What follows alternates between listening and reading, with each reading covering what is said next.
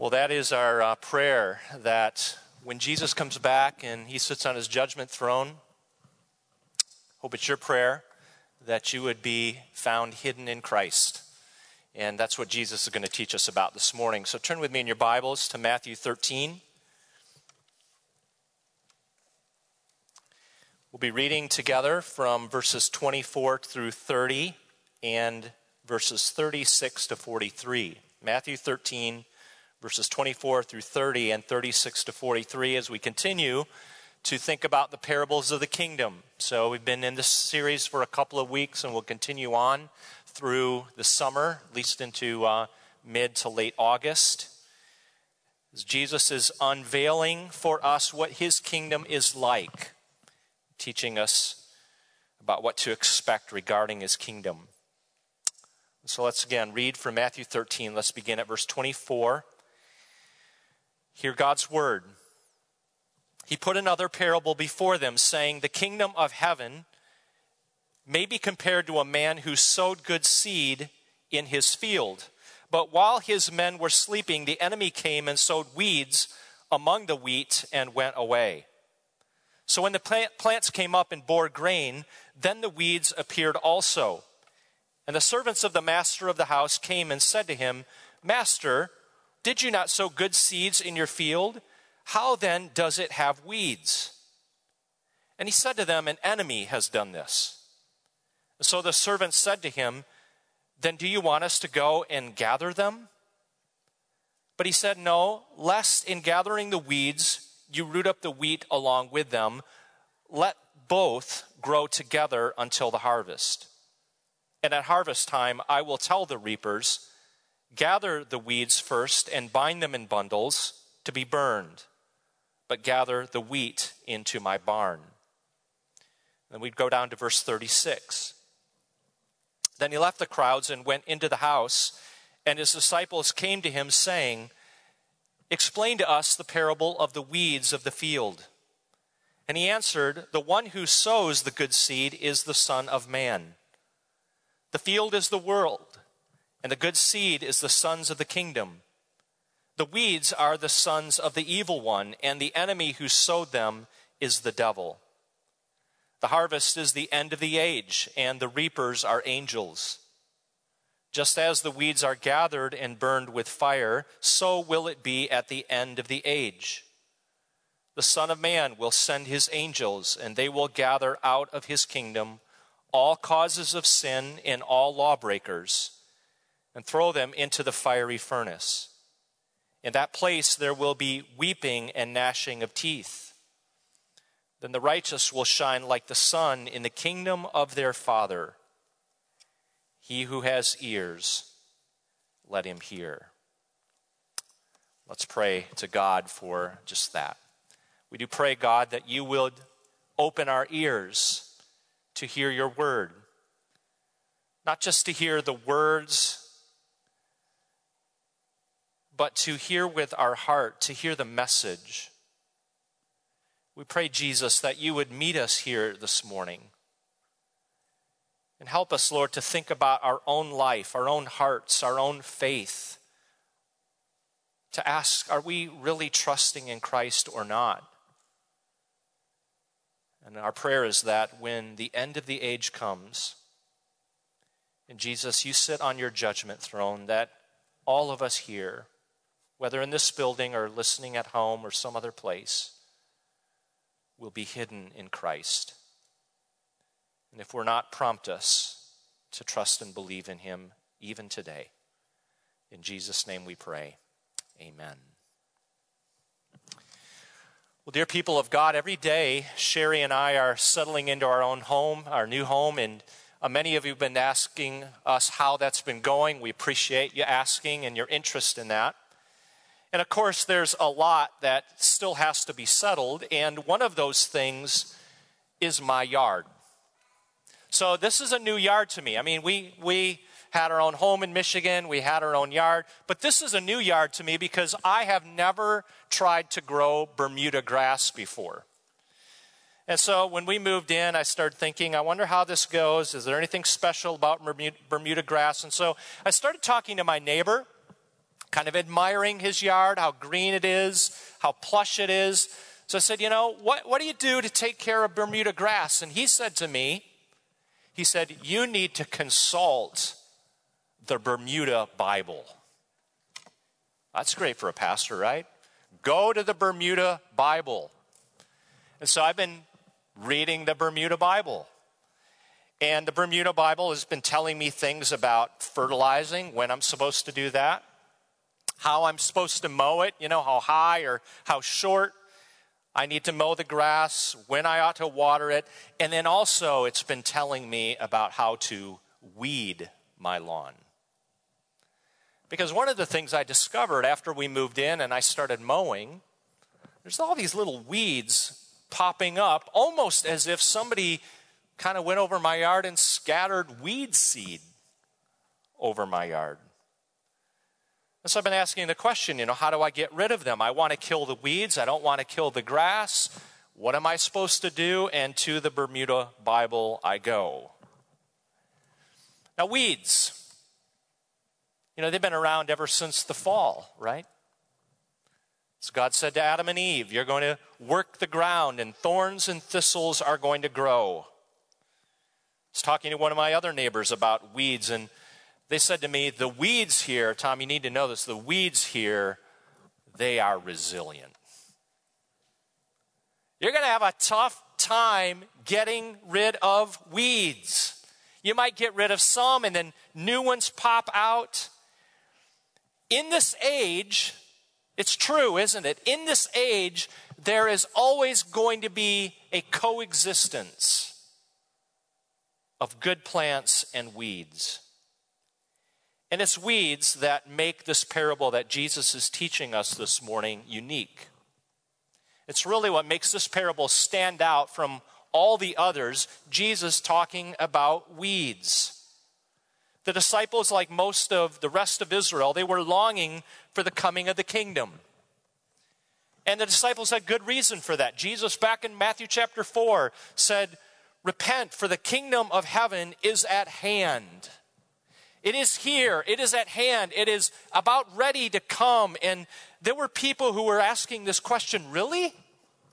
Is that really true, Jesus? I think even the disciples were asking it. Where is the kingdom that you said is going to come? And if the kingdom is at hand, why is there still so much sin and evil in the world? When is the kingdom of God going to triumph? When is sin going to be destroyed? When will we see the full coming of your kingdom? It's these kinds of questions that are behind Jesus' teaching about the wheat and the weeds. So, first of all, just think with me about the parable itself. This is another one of those parables that has an explanation to it. And we can kind of think about this parable with sort of three pieces. First of all, Jesus teaches how wheat and weeds are sown. And so he paints a picture of a field, and Jesus says there was a man who went out to sow good seed, but while he was sleeping, an enemy sowed weeds among the wheat. Those were actually while his men were sleeping. Secretly, sinisterly, in darkness, an enemy comes and sows weeds among the good wheat. Many think the weeds were probably something called bearded darnel kind of a, weed that grew in biblical times. A weed that in its earliest stages looked just like the wheat. In fact, not until the grain would mature could you distinguish between the wheat and the weeds. And in Jesus' explanation, he tells us what's going on here. He says, You see that the one who sows good seed is the Son of Man. It's Jesus who sows the good seed. That title, Son of Man, a title that Jesus used most often for himself. A title drawn from Daniel 7, in which the Son of Man is handed power and authority from the Ancient of Days. And it fits the parable. Jesus, as the Son of Man, is the one who sows, But as we'll see in the parable, Jesus, as the Son of Man, is also the one who judges. The field is the world. Not, I believe, the world out there distinct from the church, like just what's happening away from God's people. Field, a worldwide kingdom of Christ. The good seed, sons of the kingdom. Weeds, the sons of the evil one. In other words, the wheat and the weeds are people. Those in the kingdom, those outside the kingdom. Those who belong to Christ and those who do not.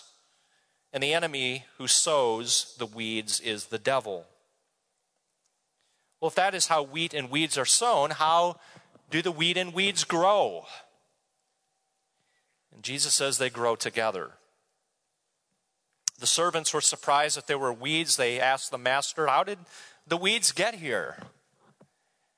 Didn't you sow good seed? And the master replied, The enemy has done this. And then a key question of this parable.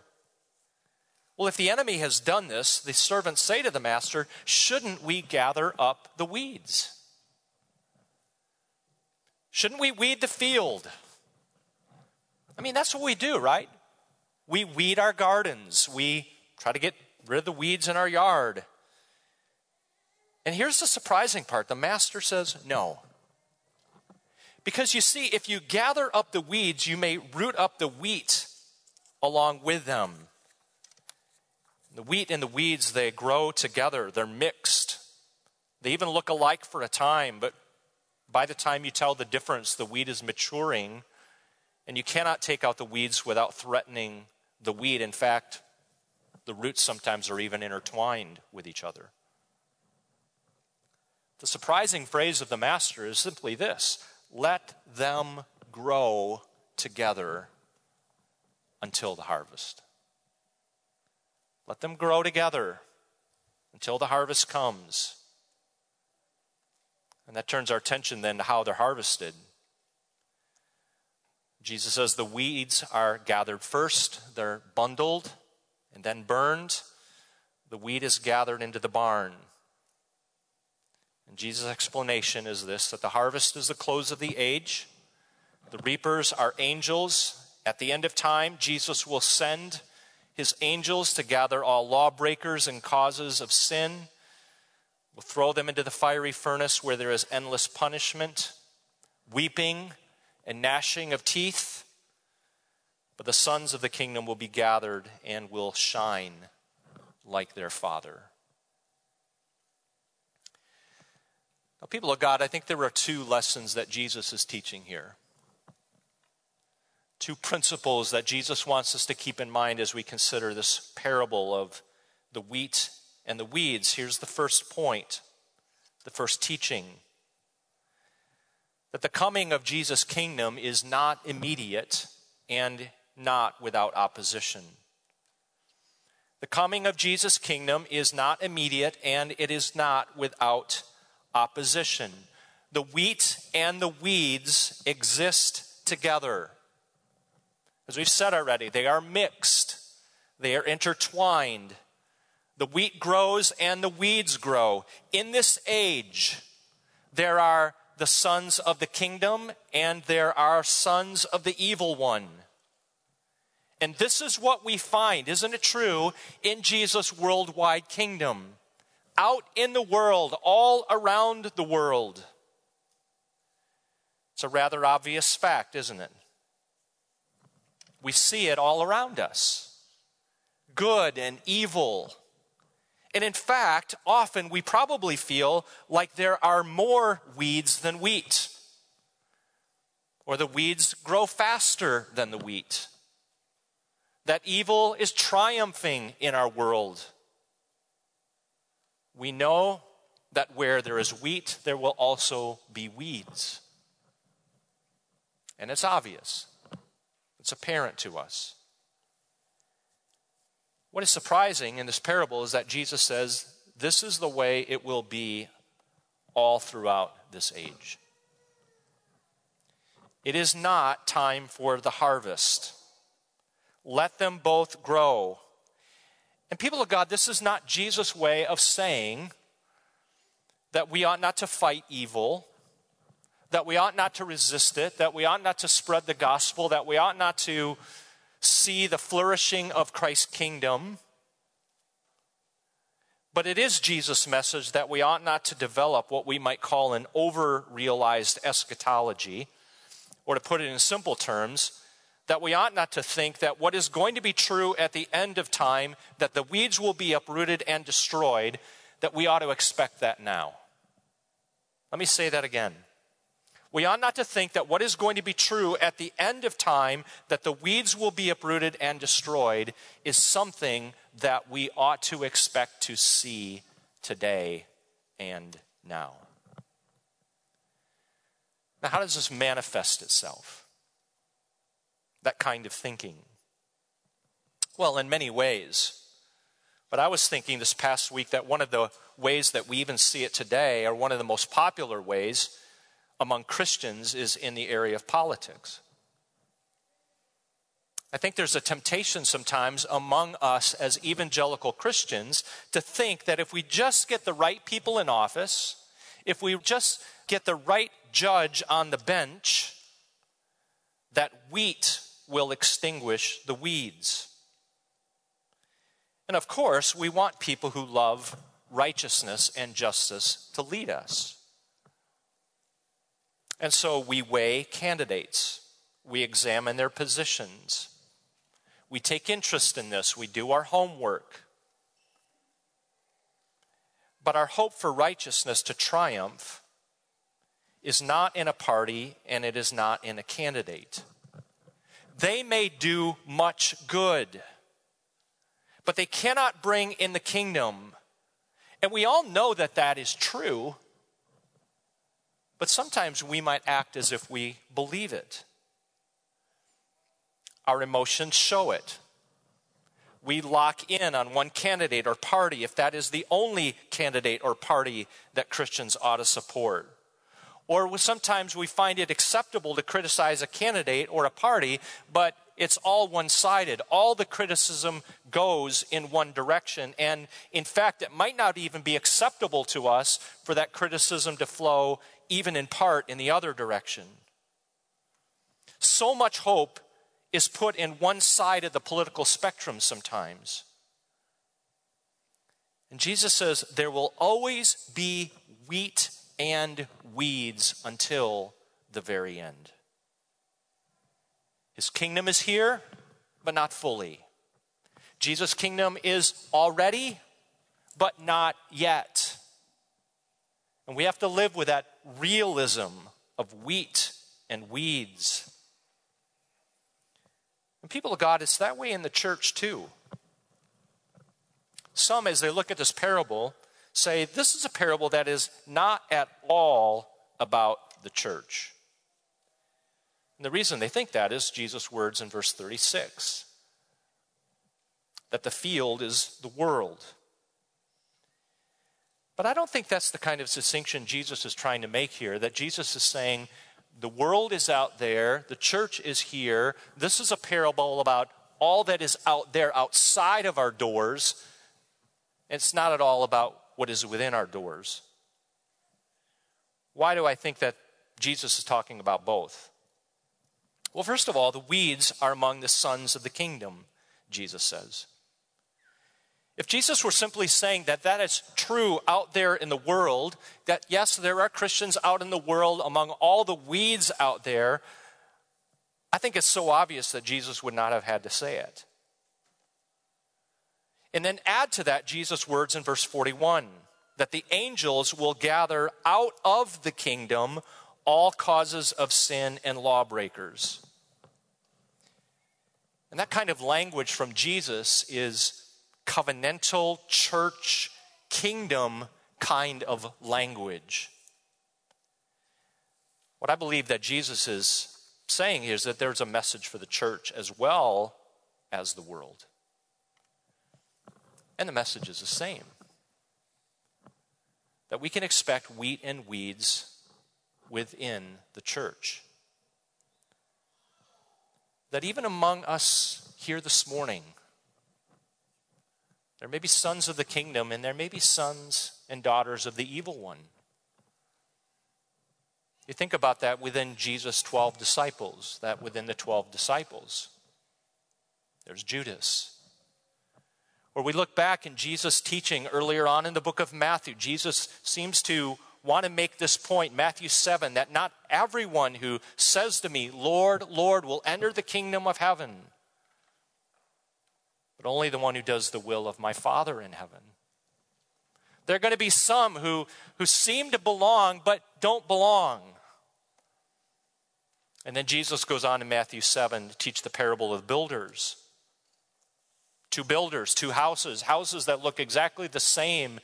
And the difference between the houses is in a place you can't see. It's in the foundation, one building on rock and the other on sand.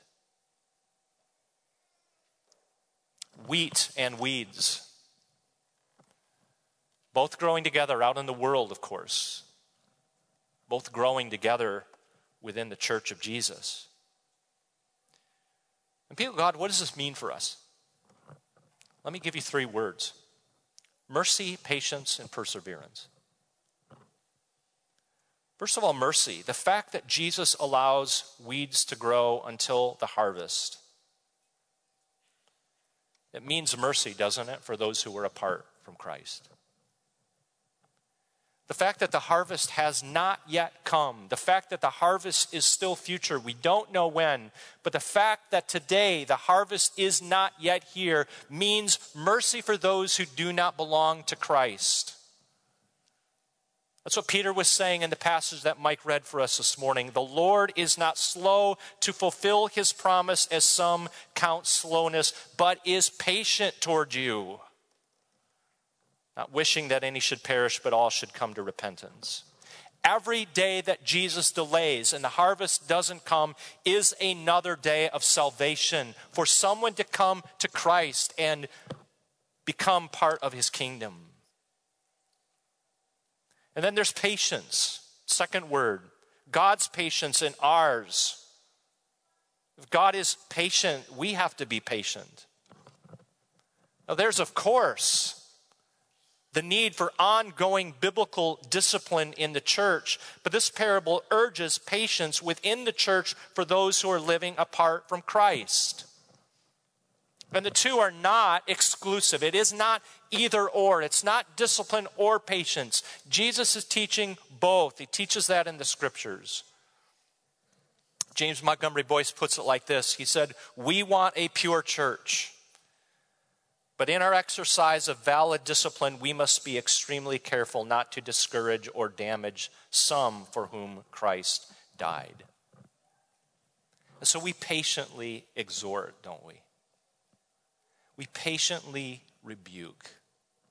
We patiently discipline because the harvest has not yet come.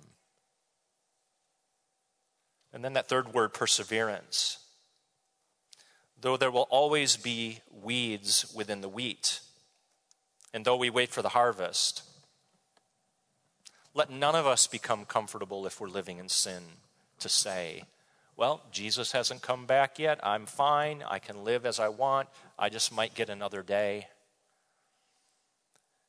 People of God, none of us ought to hedge our bets that we might live for ourselves and count, and count on tomorrow to repent and turn to Christ.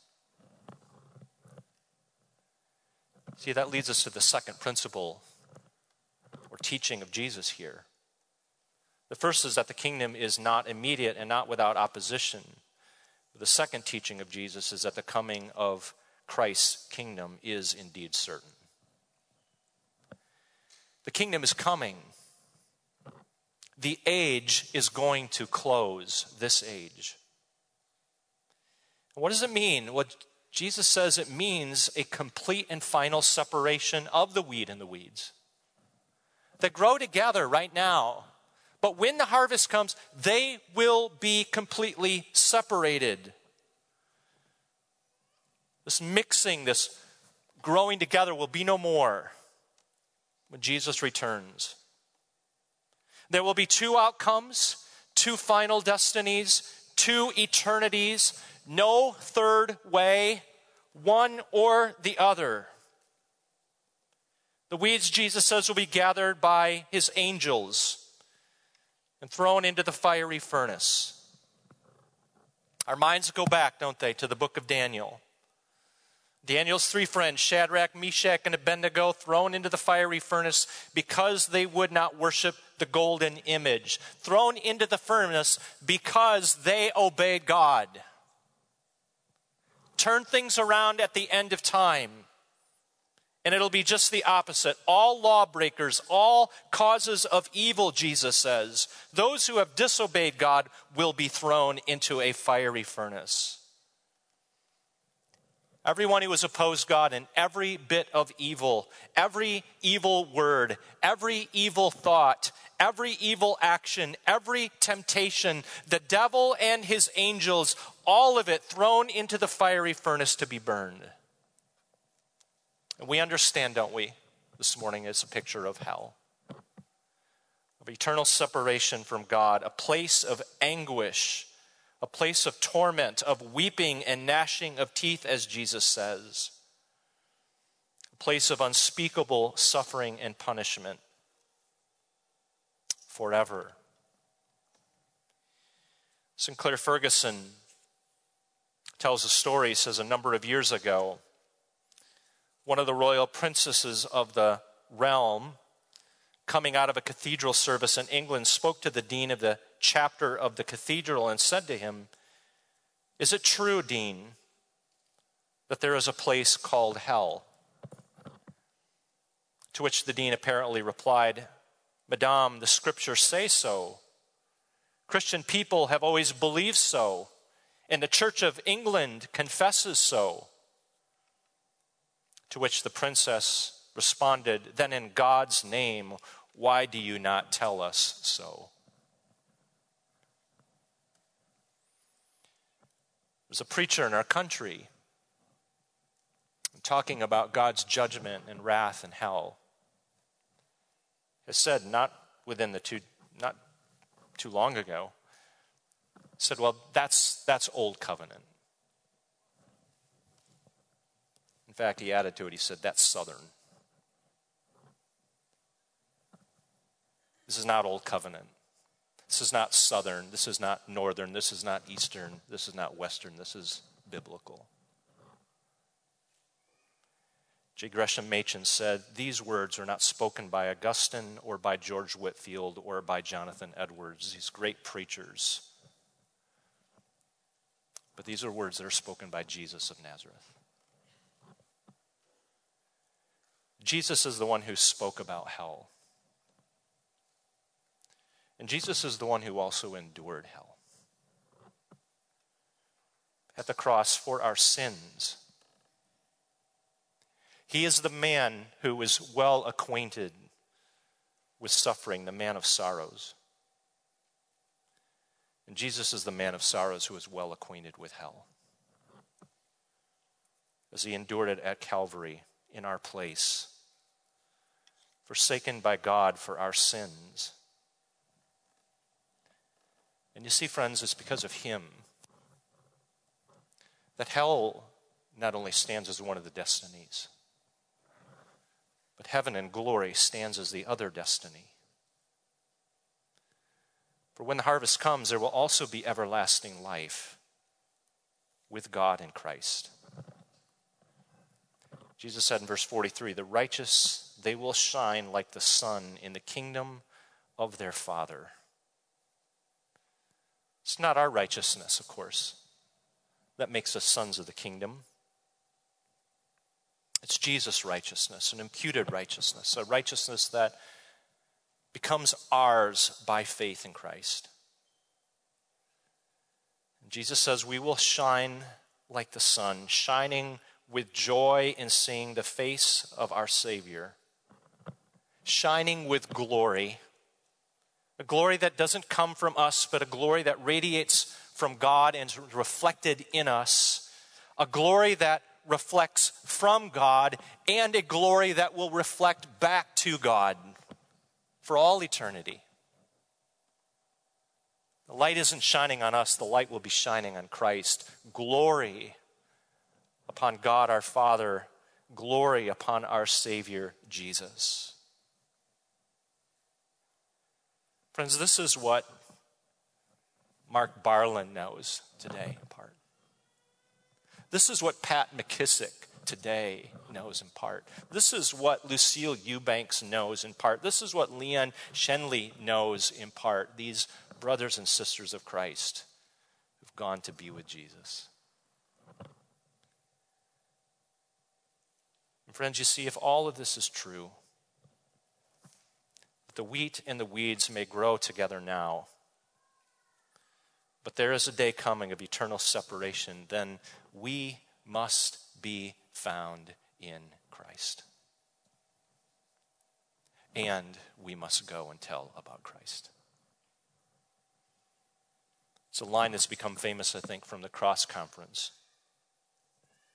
that says, Hell is real, time is short. Go. If hell is real and time is short, go. Believe it. Believe in Christ yourself and go to tell others about him. As we close, may this be our prayer. Jesus taught us to pray, Thy kingdom come, from one of the Reformation confessions. Jesus, your kingdom come means rule us by your word and spirit in such a way that more and more we submit to you. And preserve your church and make it grow. Make it grow, oh God. And then destroy the devil's work. Destroy every force which revolts against you and every conspiracy against your holy word. Destroy them. And do this until your kingdom fully comes, when you will be all in all. Let's pray that together. So, Father in heaven, we do pray. We'd examine our own lives. Lord, are we wheat or are we weeds? There's a day coming, Lord, when Jesus will return. Separate those out, a day of judgment, but a day of glory for those who belong to Christ. And so we pray that we might be found faithful, that we might be found hidden, ourselves to be hidden in Christ but Lord, in the meantime, we pray we'll also be faithful at sharing your good news. That we would go and tell everyone who will listen that there is eternal life found in Jesus, and apart from him, no life at all. And so we pray these things in Jesus' name. Amen.